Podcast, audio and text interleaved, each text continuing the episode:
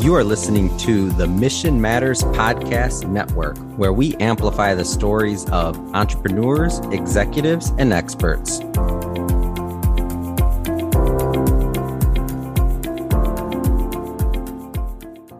Welcome to the Serve Strong, Finish Strong podcast. I'm Scott Couchenour. I'm your host, and I am really glad that you're here listening with me, especially this episode, because what we're going to talk about are the hallmarks of a fantastic fourth quarter. What is fourth quarter? Fourth quarter are your 60s and your 70s. We break a typical lifespan of about 80 years into 20 year segments. Quarter number one is your first 20 years. That's your learning quarter. This is where you're being nurtured, you're being raised, you're being educated. When you get into your 20s and 30s, that's your second quarter. That is your building quarter. This is the quarter where you are building a family, building a home, building a career, perhaps even building a business. When you reach the third quarter, your 40s and your 50s, something strange happens. It happens to every one of us and it happens uniquely. We don't all f- experience exactly the same mm. situation, but for the most part, in our third quarter, we have what I call an awakening. We begin to question what is our purpose? Where are we going? Why were we created in the first place? What is it all about?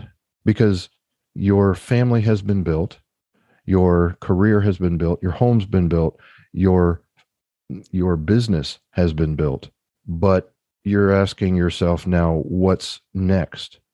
Now the baby boomers, before we get into the fourth quarter, let me say something about the baby boomers. I, I love them. My parents were baby boomers. I am very close to being a baby boomer myself, being 57, born in 65. But they have given us a scenario that has become synonymous with aging.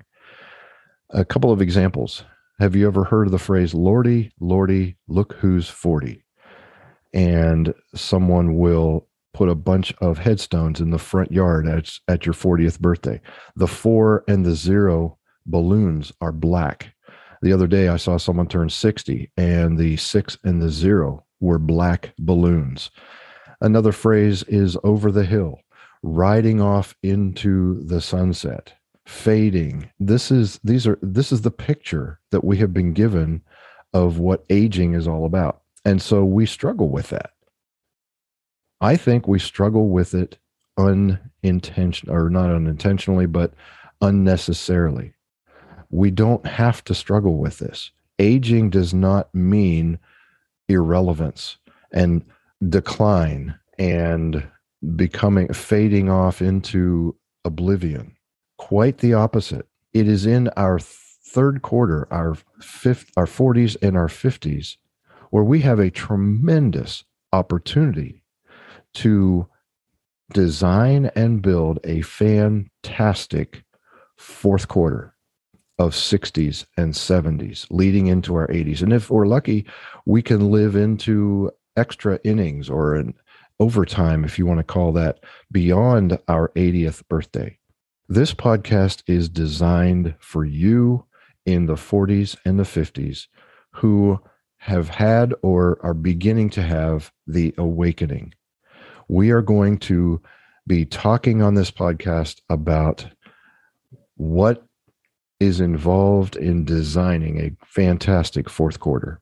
Those of you listening who are already in your fourth quarter, it's not too late. As they say, the best time to plant a tree was 25 years ago. And the second best time to plant a tree is today. As long as you're breathing, you have hope.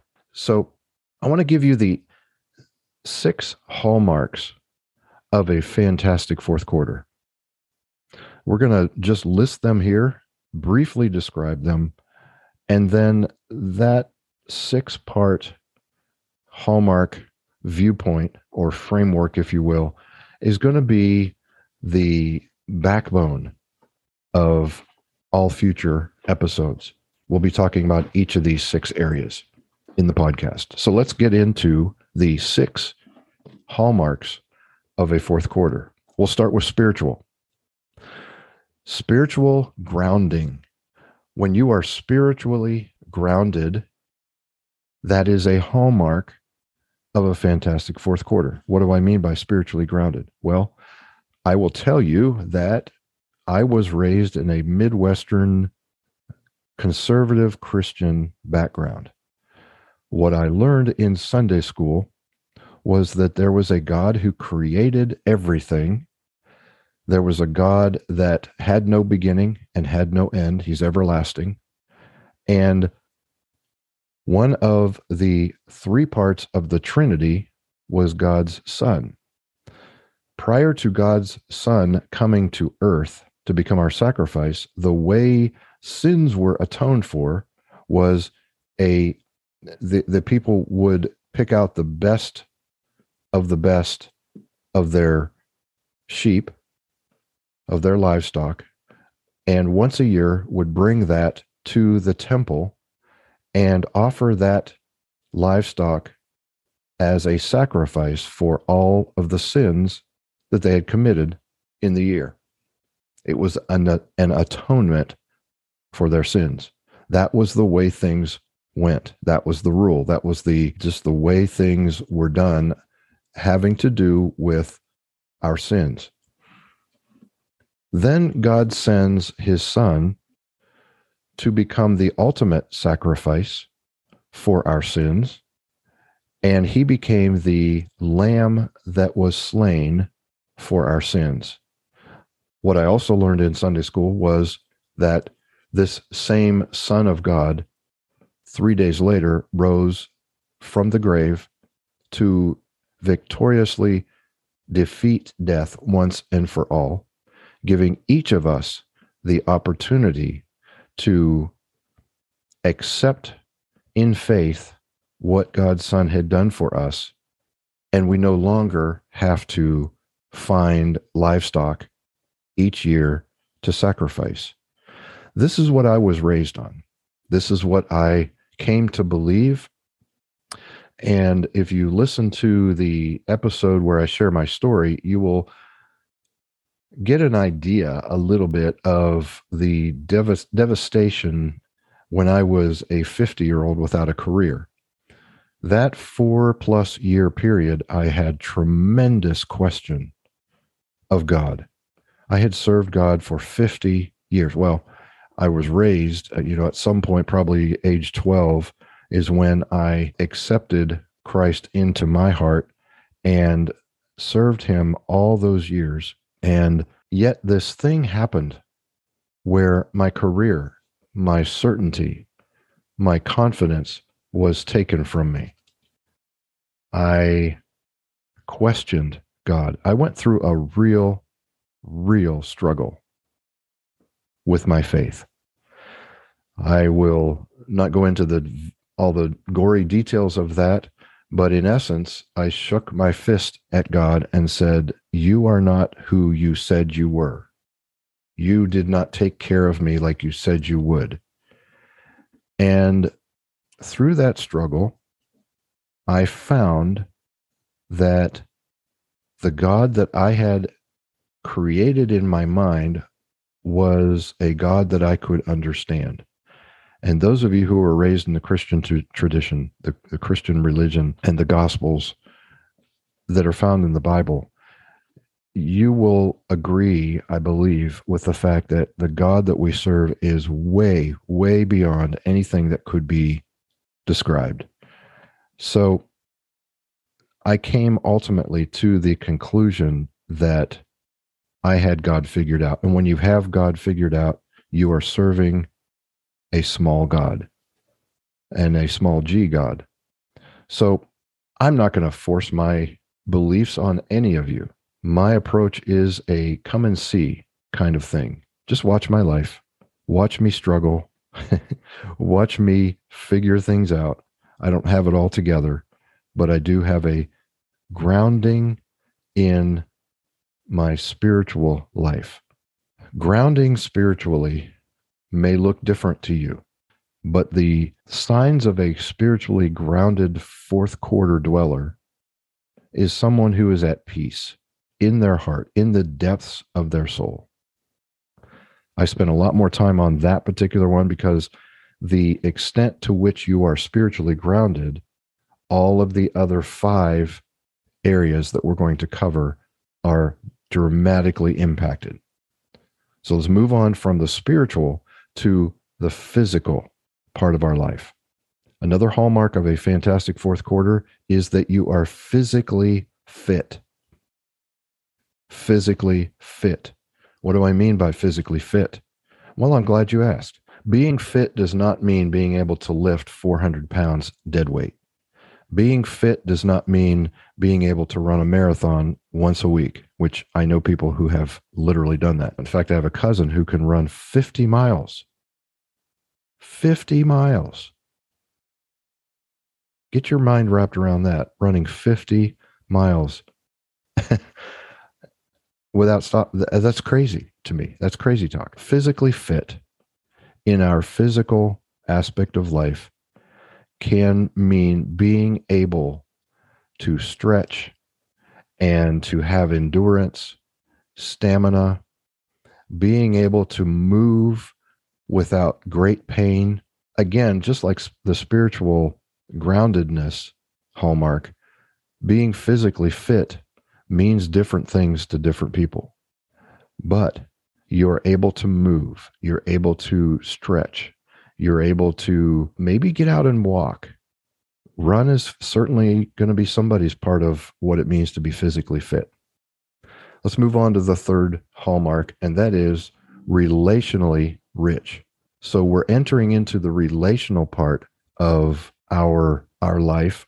These are the relationships that we have with people. What does it mean to be relationally rich? Well, imagine waking up at 2:30 in the morning with extreme extreme pain. You don't know what's causing it. You can't get out of bed. You can't get yourself to the doctor or the hospital, the emergency room. But right within reach is your phone.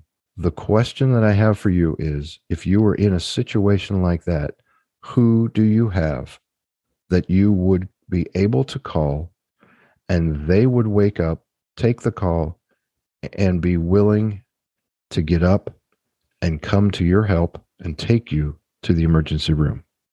That's an example of a relationally rich relationship. I've heard someone say, blessed is the person who has people in their lives who are willing to carry your coffin. Relationally rich. These are people that you do life with. These are people that you cry with and laugh with and celebrate with. Do you have a handful of people in your life where you would consider them a rich relationship. Let's move on to the fourth hallmark, and that is emotionally healthy. Emotions. We are emotionally being, emotional beings. We can't ignore our emotions. They are a part of life. They are also amoral, which means there's nothing right or wrong with our emotions. The judgment or the evaluation of an emotion is more more has to do with what we do with those emotions. In scripture it says do not in your anger do not sin. So the assumption is that we're going to get angry in your anger. It doesn't say don't be angry or if you get anger angry it's in your anger do not sin. We are emotional beings a hallmark of a fantastic fourth quarter is that a fourth quarter dweller has emotional health. What does emotional health look like? There's a lot been written about emotional intelligence, being self aware and others aware. And I would urge you to look that up. Daniel Goleman has done a lot of work, along with many others, on what it means to be emotionally intelligent. I also lump into emotional health our minds. And we won't have the time in this podcast to talk about the rich resource that we have in our mind. We will definitely be talking with experts about that on the podcast in future episodes. But your ability to shape and form your thoughts and focus and do deep work and be able to meditate and be able to think deeply and make wise decisions in moments. This is what it means to be emotionally healthy. Let's move on to the fifth, and that is vocationally aligned. People in their fourth quarter living a fantastic life are vocationally aligned. Let's take a look at the word vocation for a second. Vocation does not mean doing something for which you are paid. Not all, I mean, it can mean that, but it also will mean those things that you volunteer to do. These are the things you do with your mind, that, that you do with your hands, that you do with your time, your vocation. What is it that you do? Whether it's for pay, pro bono, or if it is a volunteer position, some something in your community, whatever it is, that it becomes the collective of your vocation. What do I mean by aligned? Well, there is a formula that I like to use when I evaluate whether or not I am vocationally aligned, and it's called 3P80. My clients will know what, what I'm talking about here because I, I talk about it quite often. 3P80. What does that mean? Well, if you take a typical life and you look at your waking hours, let's say you wake up at five, you go to bed at nine. That, let's see, five, six, seven, eight, nine, 16 hours. If you can spend 80% of those 16 hours engaged in activities that are aligned with your passion, personality, and proficiency, then I would say you are firmly aligned. Your passion, the things you care about, the things that you are energized by, your personality, whether you are fast paced or more methodical, whether you are people oriented or task oriented, and your proficiency, the things that you're skilled at, the things that you're good at that come naturally. If you can spend 80% of your waking hours engaged in activities that are aligned with your passion, personality, and proficiency, 3P80, and those activities are connected to your vocation, then you are vocationally aligned. That's another hallmark of a fantastic fourth quarter. The last, the sixth and last one is being financially free. That's the sixth hallmark of a fantastic fourth quarter. You are financially free. There's the obvious of what we mean by that freedom, debt freedom, freedom from debt, no debt. There's an increase in equity. There is savings, a buffer in the event something happens. There is a retirement account. And I use that term loosely because those of us in the Gen X or younger crowd don't really know what retirement means. The baby boomers and the those older will resonate with the concept of retirement because for the most part they that generation those generations worked in one place for multiple decades to pull a pension and retire and do something totally different. Those of us who are younger, retirement means a whole different thing it's it's not really retirement as much as it is pivot or shift or expand out into something else. So when I say retirement account in your financial freedom, I use that term because it's well known, it's carried over for years. But having enough money that if you were unable to generate income through your vocation, that you would have enough to live on. Those are the obvious things about financial freedom. The not so obvious things are a spirit of generosity. You know, going to a, a restaurant and ordering your food and noticing that the wait staff, the, the waiter who's working uh, your table, seems to be struggling. And you and your spouse ask yourselves, what could we do? Know, wonder if there's something that we could do to help. And so it comes to the end of the meal, you get your check, you give them the credit card, they go run the credit card, come back and give you the receipt. And it's now time to put the tip on. Well, Financially free in your fourth quarter means that you have the freedom to say, why don't we give this person who seems to be going through a difficult time an incredible surprise rather than the typical 10, 15, 20% tip? Let's give them 50%. Financial freedom gives you that ability. And it's an attitude. It is seeing a need and meeting a need, the ability to do that. Financial freedom is also having insurance in the event of your death, being able to take care of your loved ones who will survive you, having enough money to pay the bills, to pay off any debt. That is a part of it too. And I will also add into financial freedom the the idea of an or the concept of estate planning. Having the trust having your living will having your will in place. All of those even directions for your funeral. How you want to be taken care of in the event of your death. Are you going to be buried or are you going to be cremated all of these things can be decided before the emotions take over. And because it's an extra burden on those who love you to have to make decisions in the midst of their grief. So financial freedom is more than just money. It is taking care of your estate while you're alive so that when you're gone, it can be taken care of without a lot of extra heartache. Those are the six hallmarks of a fantastic fourth quarter. And I'll run through them very quickly spiritually grounded, physically fit, relationally rich, emotionally healthy, vocationally aligned, and financially free. This is Scott Couchenour.